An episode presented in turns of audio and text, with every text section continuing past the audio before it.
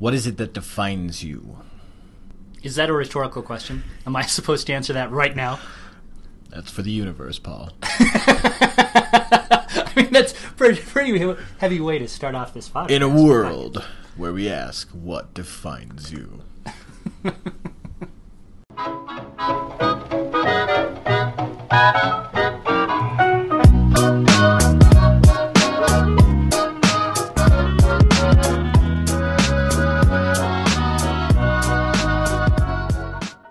What is up, my nerds? Welcome inside Pop Culture with Fanboy and Know It All. I'm Jake. I'm Paul. Welcome back inside our crazy brains.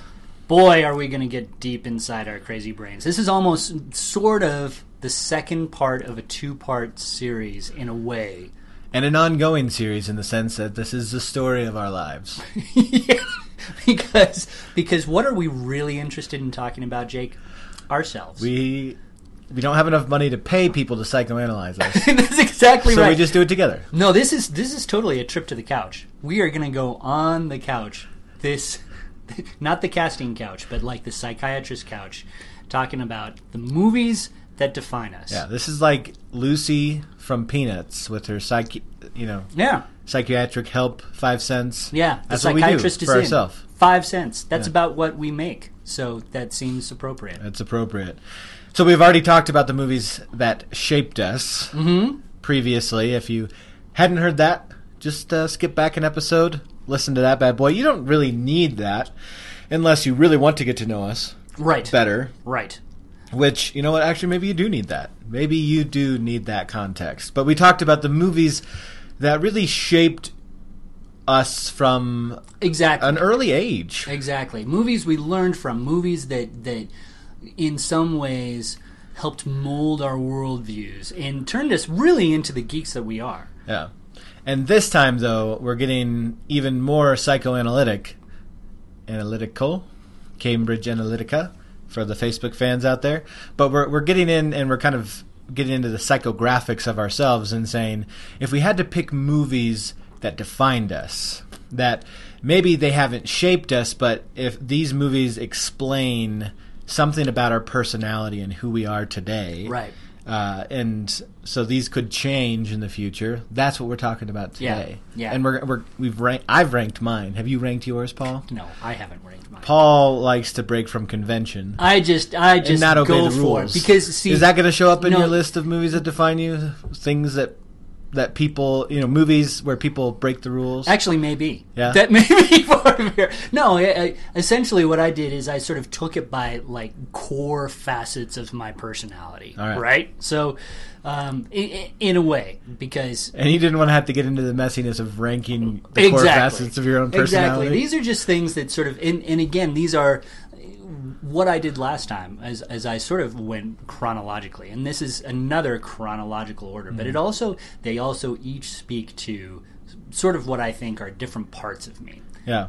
This was a really strange, bizarre, and in a bizarre sort of way, a, a rewarding exercise. You know, I when you get old, like I do, you really stop thinking about yourself. I mean, you think about yourself all the time. I'm an incredibly selfish person, but but you don't really like in college.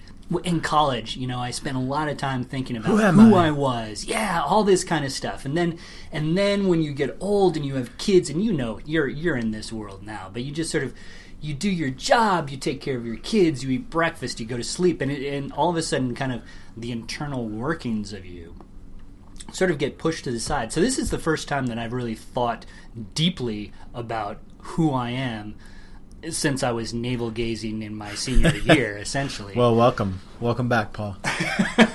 but it could be really an interesting exercise for hopefully our, our listeners too you know because i think i think that there's there are movies i think that sometimes we see and we look at and we point to and we say that is me that is exactly where i am or that's exactly where i was five years ago and so hopefully this conversation will inspire you to think about some of those things Yeah, and as much as there was one entry on my list uh, last time for movies that shaped me that I was embarrassed of, I didn't want to talk about. I didn't want to. I didn't want to realize and agree and uh, say that this was one that shaped me. There's two on my list.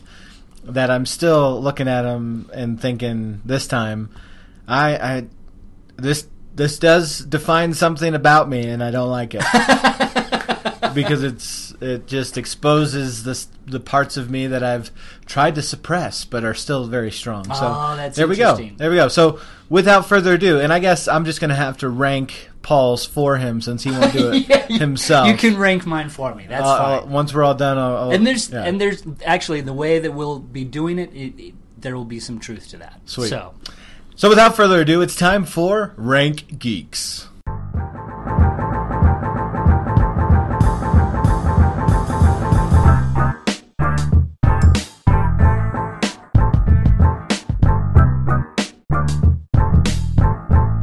Welcome inside Rank Geeks. This time we've showered, and this time one of us hasn't ranked anything in numerical order, but we're calling it Rank Geeks anyways Yeah. because yeah. you know what? That's the segment, and we're sticking to it. yeah, and because One know, of us ranked something. so one of us ranked something, one of us had just failed, failed completely. I'll just I'll take over all the ranking privileges for this episode. All right, Yeah. sounds like a plan. So, Paul, what since you don't have an official number three, why don't you just start with Let's go with one number of your number three number seventeen. Number seventeen on my list. movies this that is define movies you. that defined us. This was a. Uh, I'll just say the name. She's having a baby. This was Is this a Kevin Bacon film? yes. Never watched it. but- I'm so impressed that you knew this. Uh, back in I don't even know when the movie was made. I think it was 1990 or something like that. Uh, I was in college, as a matter of fact, and I was um, a wannabe novelist. I was. Um, Aren't you still a wannabe novelist? I'm still a wannabe novelist. I was newly married with a kid on the way. The movie, starring Kevin Bacon, is about a wannabe novelist who falls into a career he's not necessarily that thrilled with, newly married, an unexpected baby on the way. And so because It's almost these- too on the nose. It was a little bit too on the nose, and it's it's a really fun movie. Um, but it was really powerful for me at the time because I looked at the character and I said, "That is him. That is me." Well, of course, it's him. I, I But it was thinking- you. Yeah, no, it was it was really an amazing moment for me because I thought, "Wow, it's like this guy read my life." Now, I was so excited about the movie that I then showed it to my wife. I sat down with with Wendy, my wife, and we watched it. And I told her, I prefaced this by saying, "This is our life. this is this is us right here." And so we sat down and watched it. And I had neglected to remember that the main character flirts with having an affair oh, good. and that my wife, seven months pregnant, the wife in the movie has a very difficult pregnancy, and, and so I turned it off. And this was this was honestly one of the darkest parts of our marriage. This and wallpapering. This these were the low points. Ever. I turned and I said, "So what did you think? Did you love this movie as much as I did?" And she said, "I hated this movie. I hated this movie." and thereby she hated you. That's exactly right. Because when you have movies like this that feel so personal to you, there's, I mean, when they're rejected by somebody, especially somebody who you who you love Yeah, and your number one person in your life. who you married and who is going to give birth to your child, you feel like all of a sudden you've been like a key part of you has been rejected as well. And it actually took me, you know, it, w- it was not enough to say, well, it's it's time to file the paperwork. we're we're no longer going to be together. But But you might have paced melancholy outside of a lawyer's office for a oh. couple of minutes. I stewed for a good few days on that, and I think it's really taken me, you know, until now to get over it. You know, it's just it's just interesting how how strongly movies sometimes speak to us, Yeah. and how little of that other people can see. I think at the time I thought that that movies were fairly universal, but they're really not. They're not. very individual. Yeah, the story wasn't exactly about my life, but I'll remember. I remember year, a couple of years ago, very similar in my own marriage, where I actually was reviewing the movie About Time with uh, Domhnall Gleeson. And um, Rachel McAdams was in it, and I just was blown away at how strong the family message was here, the marriage message, the parenting message is like even though it's rated R, it has a couple of language concerns and some sexual, like you know, content concerns that you got to watch out for. Overall, like especially the second half of the movie was one of the strongest family messages I've ever seen in a movie, period. And I was just so blown away. I felt like hugging everybody as I left the theater. I was so encouraged and uplifted, and because I was a college student, I was working. I had you know two or three young kids at the time. Was married, and I was just like, I can do it. I can do it. And then the movie comes out on video, and I'd been you know singing its praises to my wife, and so I rent it, and we're gonna watch it. Same thing, and she got up and left Oh, in the middle of it because it upset her. Oh man. Because there was a scene in it that to me I had just totally glossed over. Right. And to her was like, this is really problematic. And she was right in that and in that it has some problematic uh right. Right. you know, issues to it. But I had been kind of glossed it over for the whole Right. And for her it was like no this is a huge problem like how can i how can i like this relationship when this is where it starts Yeah. Exactly. Exactly. This is a deal killer. Yeah. Right here. and And- it caused a fight and Yeah. I, I think we i think we're over it i don't know i guess we'll find out when she listens and she's like no i'm still mad about that i can't believe you liked that movie So, do you and your wife like the same sort of movies no not typically? really there's a few places we overlap Yeah. Um, you know, like in the Bourne movies or the Marvel Cinematic Universe. Yeah. But otherwise, we have very divergent tastes in movies. Yeah, see, that's me and my wife as well. I mean, I think that, that when I when it comes down to Oscar season and I'm reviewing and watching all these, you know, deep, powerful stories and all that kind of stuff, these are not movies that I think about taking Wendy to. we are all about Infinity War. We are all about Black Panther. We might see Solo. You know, it's it's these types of movies that that we find common ground, and I've learned to accept that. Yeah.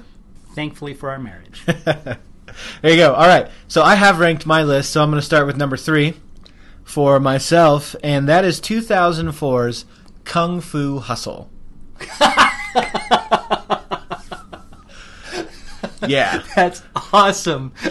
Have you seen this? No, I haven't. You're gonna have to tell me that. All right. So it's it's uh, Kung Fu Hustle 2004. Kung Fu Hustle.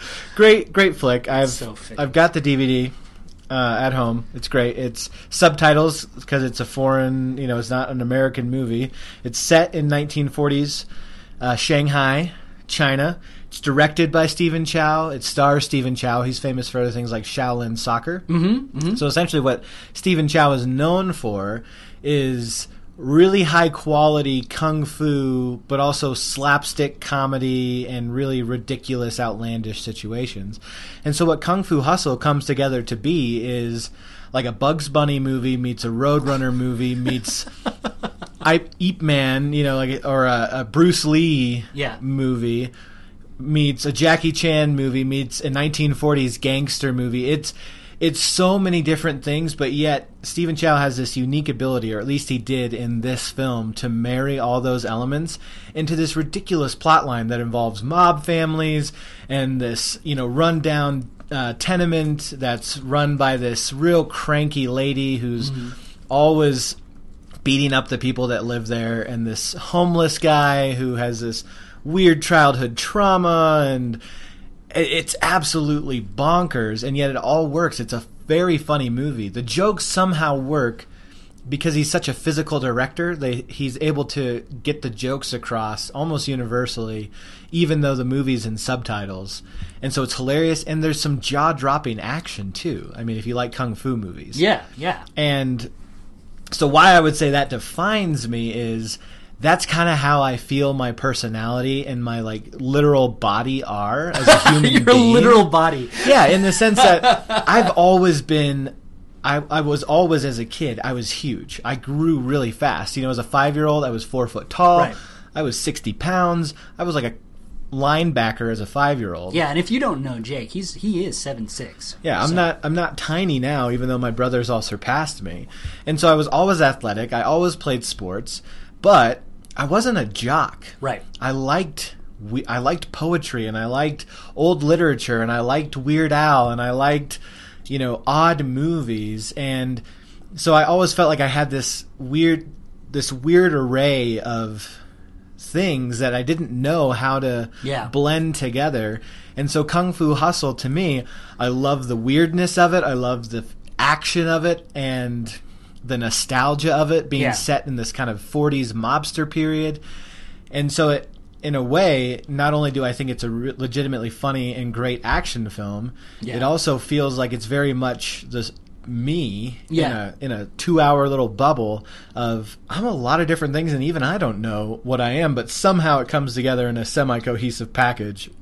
And I hope you like it. Wow, that's that's really cool. I'm gonna have to number one, I'm gonna have to see the movie. But number two, I have a question for you. Yeah. I know that that probably the geek culture, as we might call it, just getting excited about different things, um, was a little more acceptable maybe in your childhood than in mine.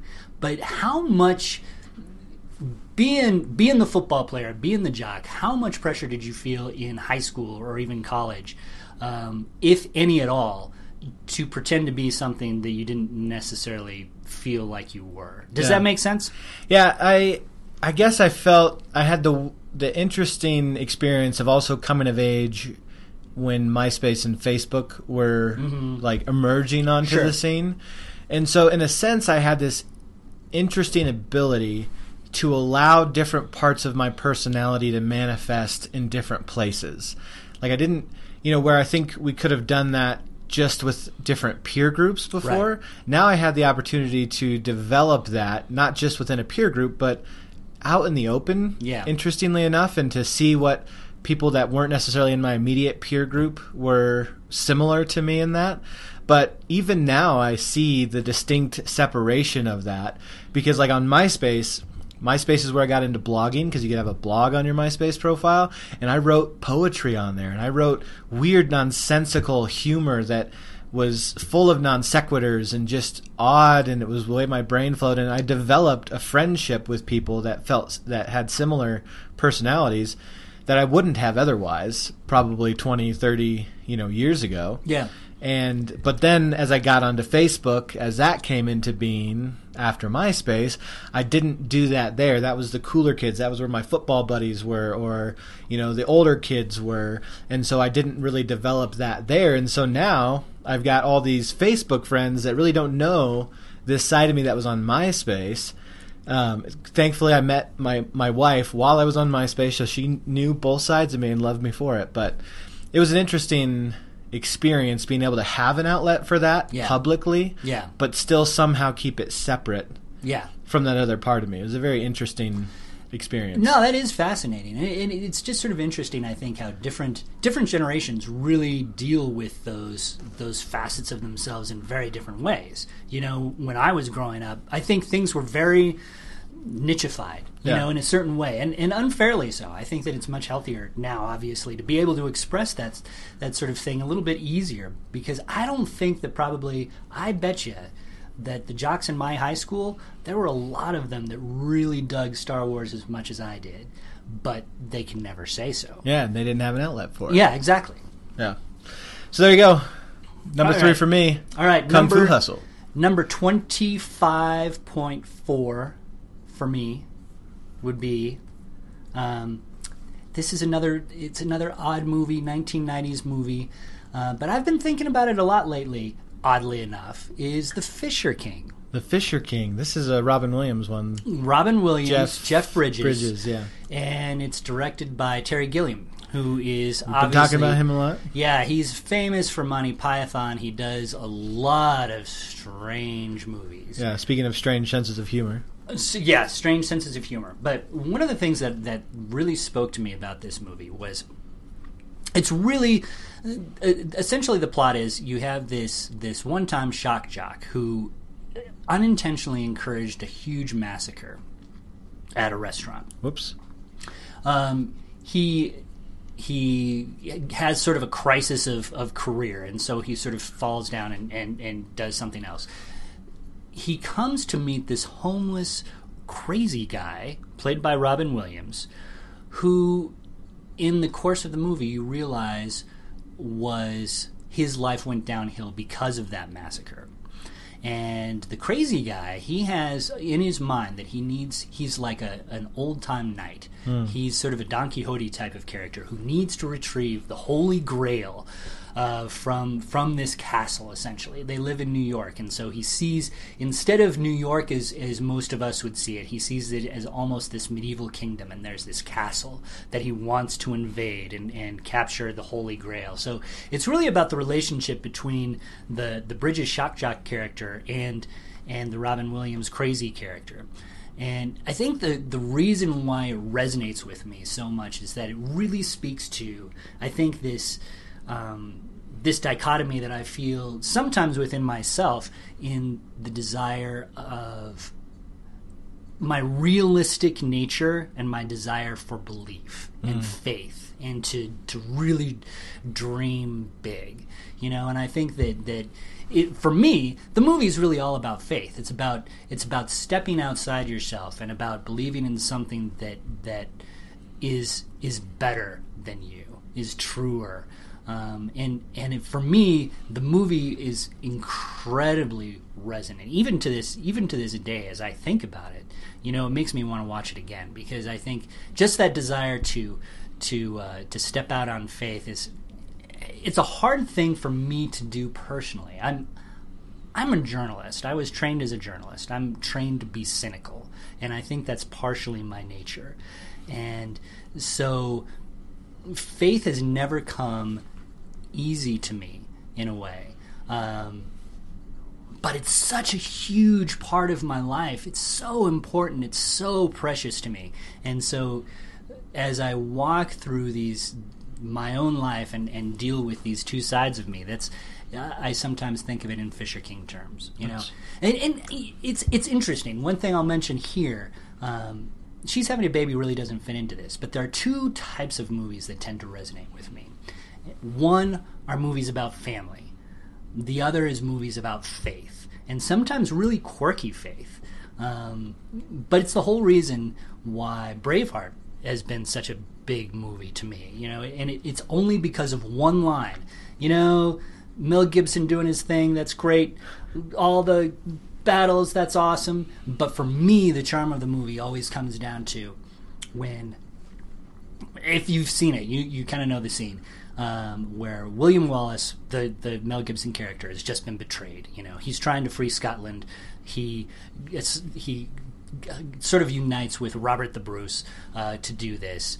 Uh, Robert the Bruce betrays him, and so it's a terrible moment in the in the movie. But Robert the Bruce comes back to his duplicitous father and and um, talks with him about how terrible he felt that he betrayed William Wallace, this hero of the Scottish people, and. Um, his father says, You know, you got to get used to this. All men lose heart, all men betray. And he says, I don't want to lose heart. I want to believe. And for me, that's really powerful. Yeah. The Fisher King. Braveheart. Braveheart. Same movie.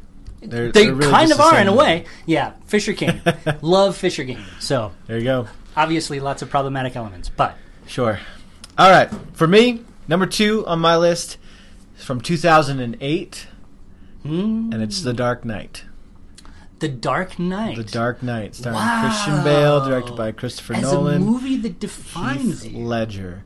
Yeah, this one it, it sort of blurs the line between shape and define, but I, I think define why I land, and I'll get into why I think I la- it landed on define. But you know, this movie came out in in 2008 Right. as you know, I was exiting high school, getting into college, and my parents, I think, did a pretty good job of, you know, helping me have a, a childhood where I felt safe overall.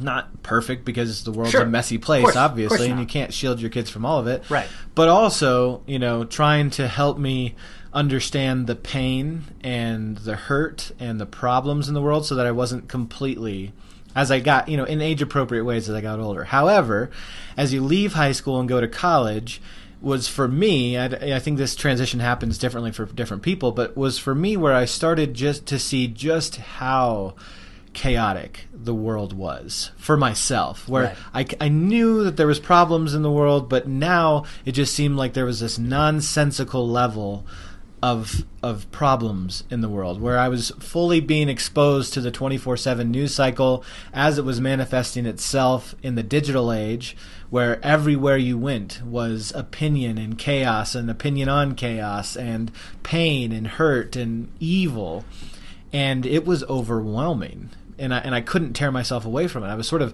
obsessed with the pain and the brokenness and the chaos around me. And in that transition between graduating high school and going to college, and that is literally when The Dark Knight dropped, is summer of 2008, as I'm in this period. And Heath Ledger's Joker, we've talked about him, I've ranked him as my number one villain of all time. Incredible villain, yeah. In a movie, and he and no, what Nolan and Ledger capture in The Dark Knight is this chaotic, unrelenting, unreasoning, illogical sense of evil in the world. You know, it was a movie that, like, my own dad couldn't even finish because Wow. it was so that that presentation of evil was so Yeah. oppressive Yeah. and and what you see though with the hero with the dark knight with christian bale's portrayal of batman is a hero trying to grapple with maintaining humanity in the midst of that. And that is what i have struggled with ever since you know in the last decade of coming into the the chaos and pain of the world is how to go back into that darkness day after day night after night if you're Batman, where it doesn't make sense and the choices feel like it's always between uh, one evil and an even more evil, and and it's coming at you every which way, and there's no sense of purpose or logic to it, and yet and and you just want to give up because you're misunderstood. You know, people don't know why you're doing what you're doing. They disagree with the choices that you make, and man, is that for me has felt very much like my the wars I've had in my own mind as I've struggled with what does it mean to have a calling into the pain and the darkness of the world to try to help people that don't always understand and to do it imperfectly and not to make all the right decisions myself because I'm just a human and to not understand the chaos and the pain and the evil that I'm facing but yet feel and feel battle, battered and bruised by it and yet to throw yourself into that darkness time and time again. And that's that was poignant then and it's still poignant to me now and why I think it's one that defines me and not because I think I'm this great hero but because I feel very much like Bruce Wayne slash Batman and that I don't know that what I'm doing is making a difference. I don't know that what I'm doing will ever make a difference and yet I'm going to throw myself into it again and again and again imperfectly but without giving up. Yeah, no, and, and that's really the challenge in, in in the modern age, and maybe it's been the challenge Forever. throughout. Yeah, exactly. in the exactly, course of because- human existence. Yeah, because I think that that so many times as we go through life, the problems can seem just so overwhelming, you know, and it's and it seems like sometimes we feel like we're not doing any good. We try and we try and we try, and we're not doing any good. And sometimes there are days where we contribute to the darkness and evil in the world. I Yep. mean, if we're being honest, Yep. I think that there are days where we're just not on our game Yep. um, it's one of those things where where it can be really difficult to continue. What you say, I think, is really true. I think it can be very difficult to throw yourself into the uh, the fray again and again.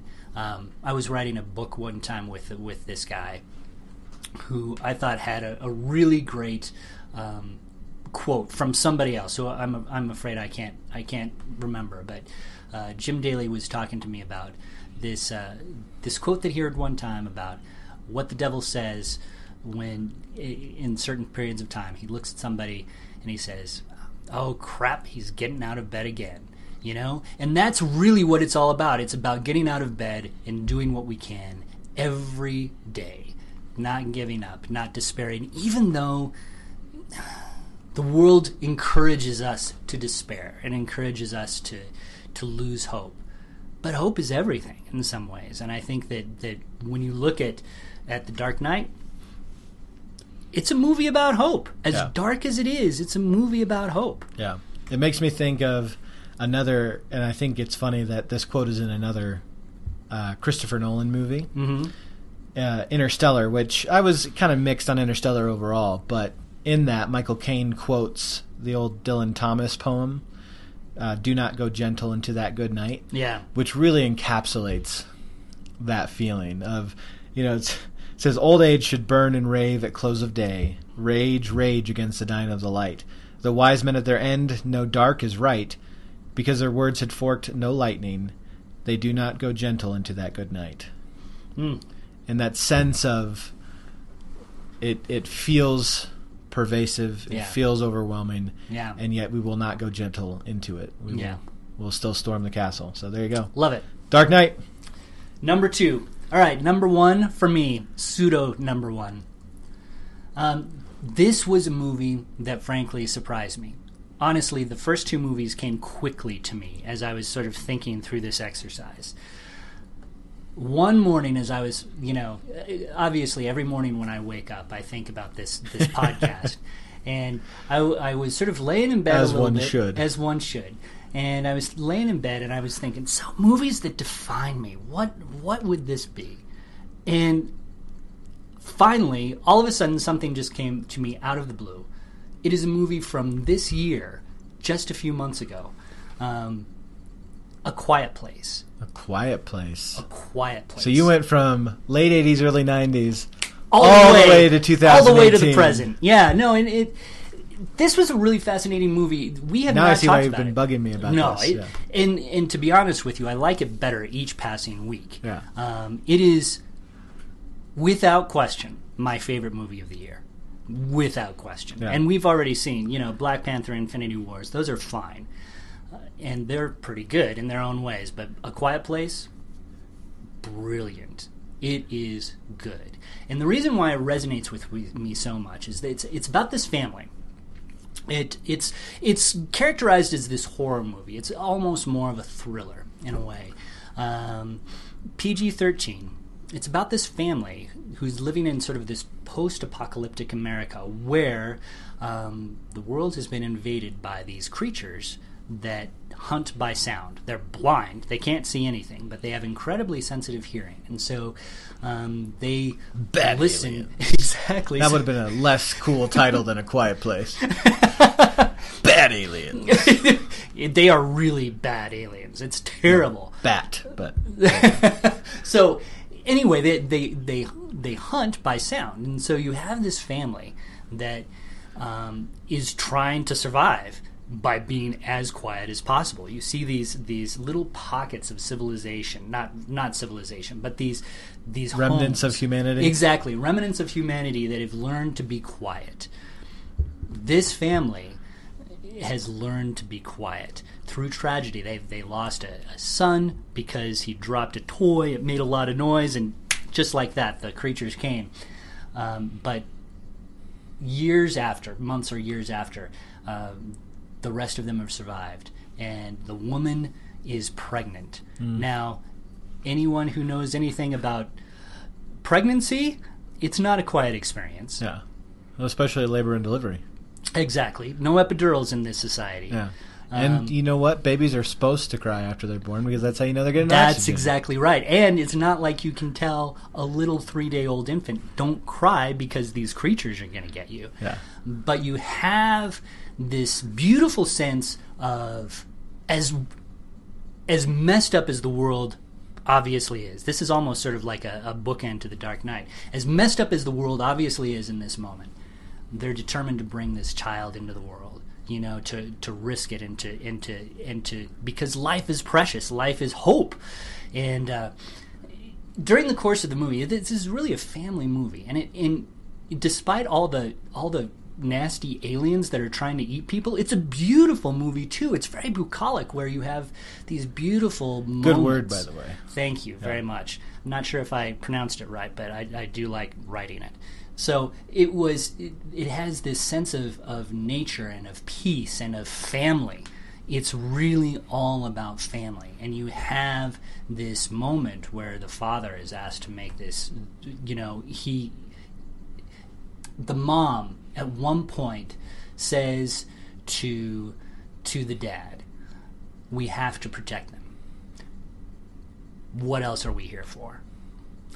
And as a dad, that's incredibly powerful. And, and I, I think about that movie more and more, just sort of in, in kind of in the realm of the modern age, where there's so many dangers, um, and it's such a noisy culture in a way. Yeah. Um, as a parent, that's that really feels like it's almost my prime duty in life is to is to protect my kids, even though they're all grown. That's still a driving force within me, and so the movie encapsulated that just really well, like what parenthood does to you, and what I feel my role is as a parent to protect them from the the slings and arrows of the world as much as possible, to um, help them deal with a very hostile and uncomfortable world. So, yeah, for me, a quiet place. All of a sudden, it just sort of I said, "Yeah, you know what? I can see myself in the characters here. I don't always do my do it perfectly, but this is what I feel in some ways like I was put on the world to do. Yeah. In the world to do. So, That's pretty cool. I like it. so we'll have to talk about it Yeah. sometime. Yep. So, I mean, that is a great. It's like you set me up. It's like we're playing volleyball or badminton, and you just set me up for the spike for my number one. All right, very good. so, um, it's really cool. I didn't even know what your list was, but uh, boy, I just had to take a moment to uh, to get ready for the reveal of this next one, which is from 2006, Another 2006 movie, too late or mid 2000 mid movie. mid 2000s. Yep, um, directed by Jared Hess, and it's called Nacho Libre. Equally poignant with A Quiet Place.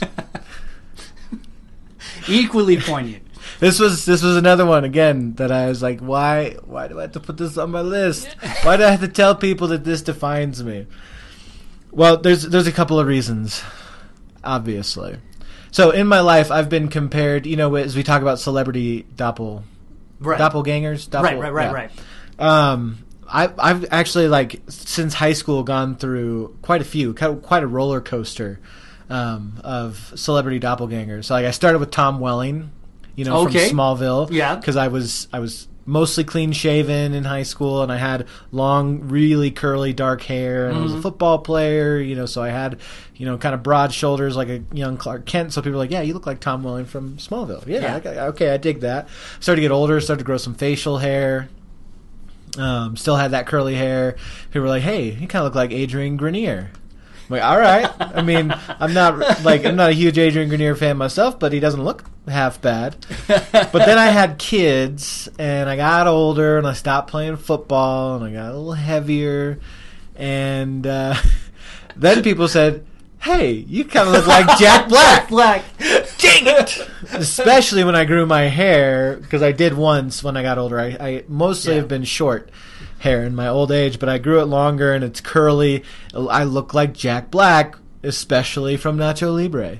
And that's that's one reason you could say it defines me, even though my my hair isn't long currently. That's hilarious. But uh, again, it, it and I think this is not unique to me as the base feeling, but is, is sort of this funny thing with Nacho is you've got this character who is very faithful. Like he he's he's this Catholic, you know, priest in in Mexico and he loves God and he loves serving the kids at this orphanage, you know, that he and these other priests serve at. But he also feels like he was called to do more than just that, that he can help these kids even as he pursues something that feels like it's a calling on his life, which is lucha odd- libre wrestling. yes, an odd calling to be sure. And, and I'm not saying that everybody should feel called to lucha libre. I'm not saying that I feel called to lucha libre, but Maybe it's it's very odd and it's very different and it's sort of against the the culture that he's a part of to be involved in this. And yet he feels passionately about it. He feels it, it's it's weirdly almost a uh, uh, uh, a, a comedic parallel to Chariots of Fire Yeah.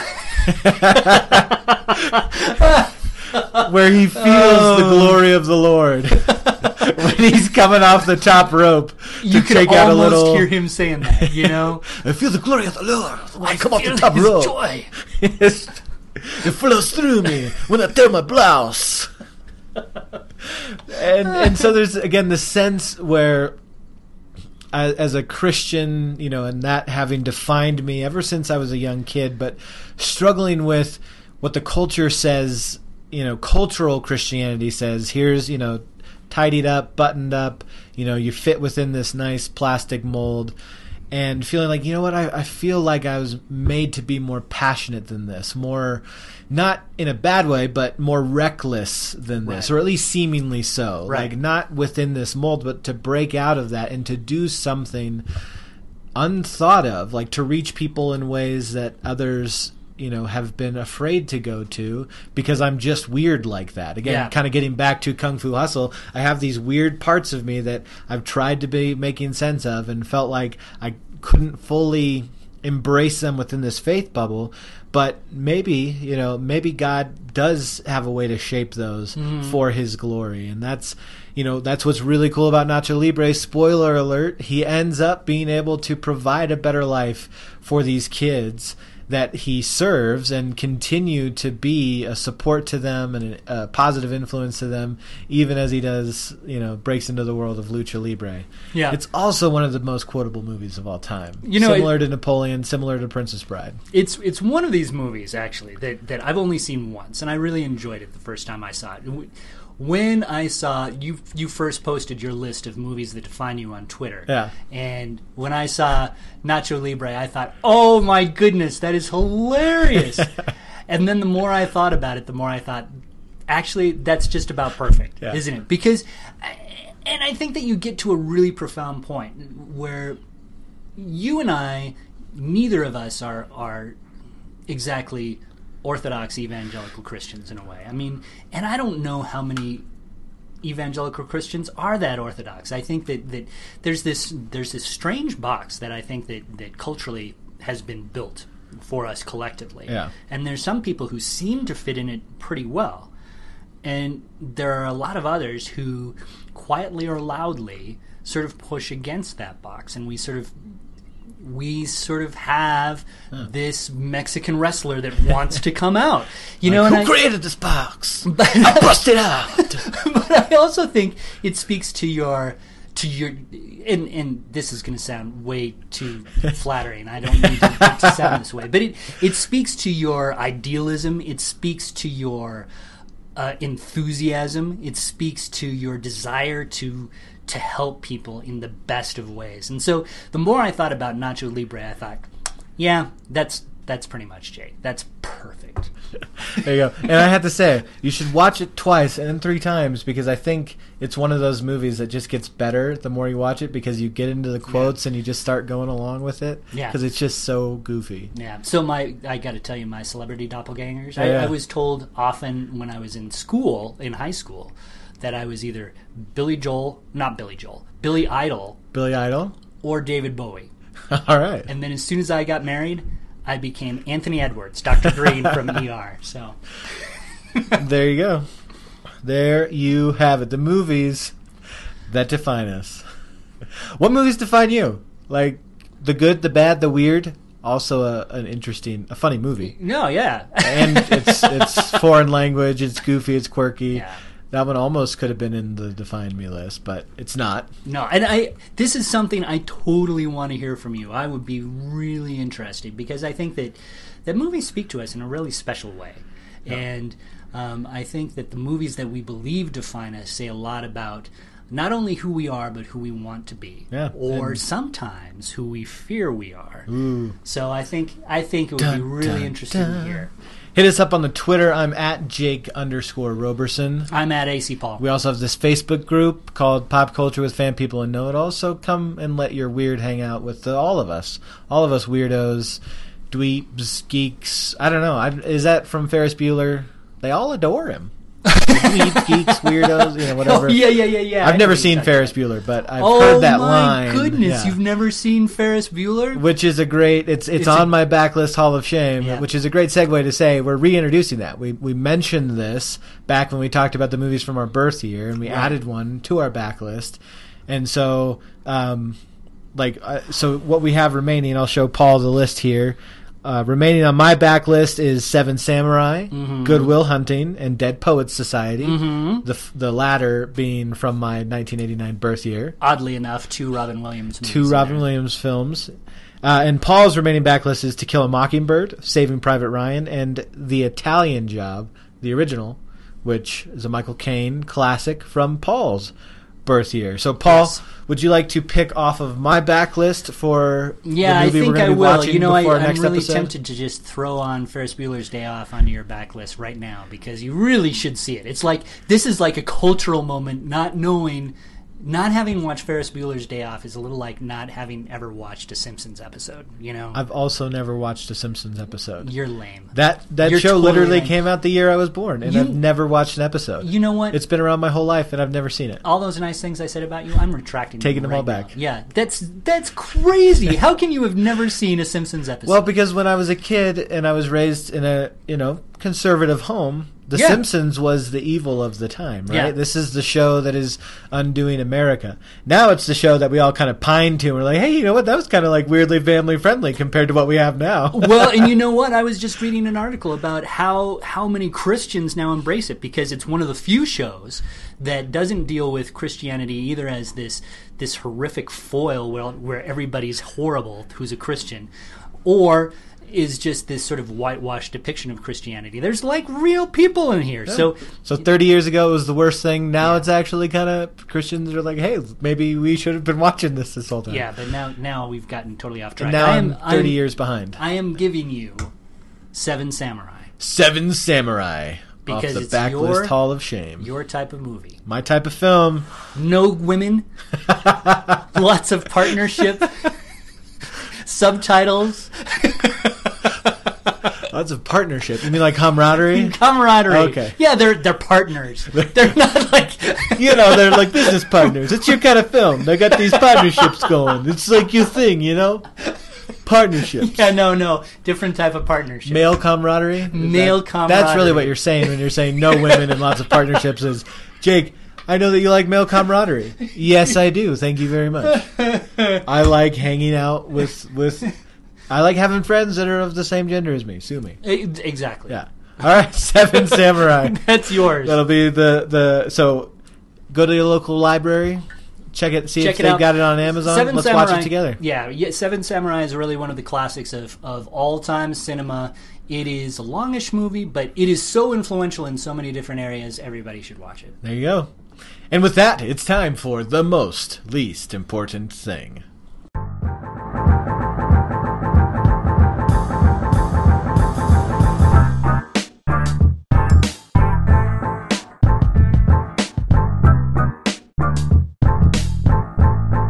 Welcome inside the most least important thing. The way we love to wrap up every single little show of ours. We talk about whatever we want to. And we try to convince you that it's kind of important and something you should care about, or we take the things you care about and we say, hey, knock it off. It doesn't matter. Doesn't matter. Because we're just big old mean jerks like that. Paul, We're what do you got for us today? All right, so I I have spent last Friday. I spent 16 hours watching the entire series or the entire second season of 13 Reasons Why. Started at 1 a.m. Ended five. It was a PM. long yeah Yeah. pi- 5 p.m. It was a long, arduous, horrible day. And Yeah, I mean, 16 hours of even the best content is probably too much for a day. Yeah, and I didn't want to watch this series honestly for 13 seconds. I mean, it's just it is hard to watch. Not, it's not popcorn fare. It's not popcorn fare. There's a lot of really serious issues. It's also done in in a fairly I consider melodramatic and and sometimes salacious way. Um, and I just I just it's just not my thing. And I think it, it can be for some people kind of kind of damaging. I mean, I really do. I think that sometimes sometimes the way they deal with these issues can influence teens who might be watching into into bad directions. But that aside, there are some good things about this show. It really does deal with some really important issues, um, and and the characters that are portrayed here are they feel real, and they feel like they have something to say. As much as I didn't want to hear what they had to say in, in a lot of respects, they still had something to say. And and I took away some some one element that I just wanted to share with you today. One of the things that, that I noticed in this particular season was how there's a moment in time where Clay, one of the main characters, his father actually asks him, Why why do teens never tell their parents anything? Ever. And you see that come up again and again and again and again.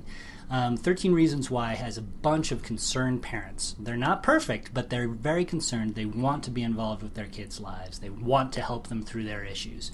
The teens will not tell them about anything. They will. Um, they will lie. They will diminish the seriousness of something that happens.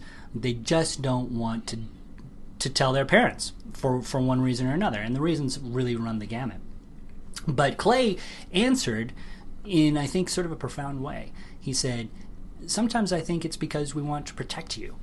And I think that that resonates with me. I think that resonates with me when I was a kid. It resonates with me as a parent. I think that sometimes kids they deal with a lot of stuff that, that we as parents don't necessarily know about and that kids wrongly i think believe that we can't handle Yeah. um, Yeah.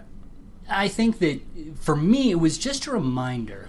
Again, this gets back to, to a quiet place in some ways, where, where you think about what, what what do we need to do as parents to protect our kids, and for kids out there, how can you better engage with your parents? And I think that that what it comes down to is talk, Yeah. talk, talk about the uncomfortable things. Be willing to talk about the very the very trying moments in your life. You know, I think that they can be hard conversations, but parents really want to speak into their children's lives. Yeah. And children, I think, the thing that I think that kids don't understand is that far from hurting your parents in some ways, you're making them feel really special if you Yeah. talk with them about some of these issues, Yeah.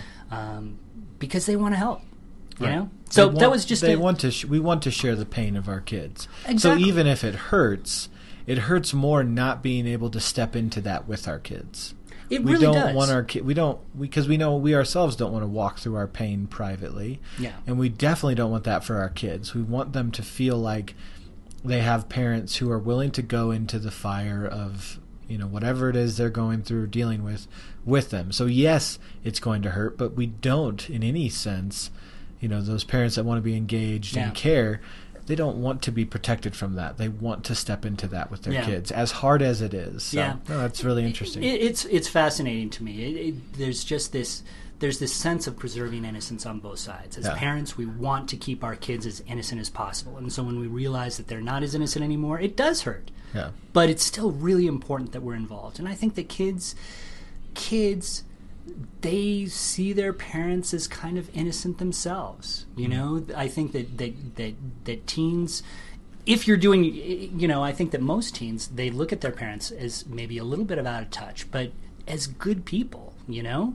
and because of that they don't want to sully their parents or worry their parents with these concerns but they have to because i think that that's that's the way to get through this crazy world of ours sane and, and relatively unscathed you Yeah. know There you go. My most least important thing this time around is actually all thanks to uh, my, my bud that I've been becoming friends with on the Twitter. His name's Jared Donnie Collins. What up, Jared? This one's to you. Uh, I was recently at a conference called the Social Shakeup in Atlanta, talking Mhm. about like what, how are we communicating with each other in this social media age? And so I did a lot of. For those of you that follow me on Twitter, know that I, I had lots of thoughts related to that topic on the Twitter. And and Jared, as I wrapped up blasting everyone with my thoughts on the Twitter, is like, hey, you should you should talk about some of your takeaways on on the podcast. So Jared, this one's for you because normally I'm not. But I think what's interesting because normally I don't talk about like social media marketing right right on on this podcast. I'll talk about how me and Chris Pratt yeah are best friends. you hang out and we hang on out Twitter on Twitter together once, one time. solitary time and and before they got separated, so did Anna Faris. You know, his his wife at the Yeah. time did. So you know, we're besties. But anyways, You should have healed that relationship. So sad. I know. Anyways, so uh, so Jared, as far as some of my takeaways go, I think one of the interesting things that brands and organizations and businesses are trying to figure out on social media is like how how do we actually talk to people and how do we actually get our products or our messages in front of people? And we know everybody's using social media but we're not sure that we should be or how we should be. And there was an interesting pop culture crossover two interesting pop culture crossovers here. One was not meaningful at all and was the fact that we all uh, as conference attendees got pranked by truTV's Impractical Jokers. For those of you that, that know that show, I won't reveal the prank, but apparently they're making a movie. Oh my goodness! And they decided to prank all of us. And also that was that was a thing. So we all got pranked. So there was a pop culture crossover. But there was a phrase, it's a concept I've been talking about for a while um, in my day job as I talk about digital and social media engagement and marketing. And it's this idea that in the traditional model of marketing, there were very limited numbers of channels, right? Relatively speaking, there was, you know, a several dozen options, and actually in your local market, probably not even that many dozens of options. You had your local TV channels. Uh, you know, maybe a handful of those. You had local radio stations, maybe a handful to two handfuls of those, and a newspaper or two, and those were your options for consuming content outside of, you know, just the people in your life, right? and and having conversations with them. Now in this new age, each of us has thousands of of different options at our fingertips. Mm-hmm. And in this old in the old terrestrial model with very few choices, as long as you could get placement in a newspaper, on a TV channel, on a radio station, people would find you because they only had very few options, so they would turn it on and there you would be and so you built it and they were there, they came and so I've been I've been I talk a lot at work about the fact that that model no longer works. You can't expect people to come find you. That doesn't happen very often. You have to go where they're at. And that's what we use social media for, is to go where people are at because they're using these platforms and so we have to go where they're at and talk to them in a way that they expect to be talked to on those platforms. Mm-hmm. Somebody at the conference was talking about that very concept and I love the way they phrased it they said the field of dreams concept of marketing is dead. And of course, If you build it, they will come. if you build it, they will come. Mhm. And I was like, of course. Like I've been talking about how this this mindset is dead, but I never made that connection to Field of Dreams, and that's a fantastic connection because I know all these business execs are from a generation that loves Field of Dreams, and so I can just use this takeaway to translate what I'm saying because I have trouble kind of communicating that message using the lingo of the platforms and the lingo of the business execs. To, but now I can say, "Hey, have you guys seen Field of Dreams?" oh, I know, I know you love that movie. He just wanted to have a catch with his dad. Yeah, Field of Dreams marketing is dead. that that dream is dead. If you build it, no one's coming. Boy, And- yeah, that is the truth. You know, and it's and it's interesting. I think that there's there's a real connection with what you took away from this and this entire podcast in a way, because we're talking about we're talking about stories and and how sometimes how they reach out to us in a certain respect. Yeah. And I think it would be interesting, you know, if you want to dig dig deeper on this on a future podcast, I'd be interested in this because it's it's really communication is story, story is communication, and it's all related to social media and how we communicate with each other today. Because we're all just humans talking to each other and living our stories and Yep. interacting with each other's stories. So it's a pretty fascinating thing. So thanks, Jared, for that uh, prompt. And uh, I'm interested what other questions you may have or others may have. So again, on the Twitter, I'm at Jake underscore Roberson. That's where me and Jared were talking. That's right. And That's right. Paul is not at my handle. He's got his own handle. I've got my own handle at AC Paul, and I sometimes talk with people on Twitter too. Occasionally, Paul does. You know, when he's not trying to ignore me. Yeah, well, And uh, it's hard. It It's hard. difficult. It is. You're a hard person to Paul's ignore. been trying to ignore me for almost a decade this, at this point. but with with that being said, we're looking forward to diving into Seven Samurai together and with you. So be sure to check that out and come back with us next time on our and get inside all of our crazy little brains together. but for now, I'm Jake. I'm Paul. We'll catch you guys on the flip side. Bye.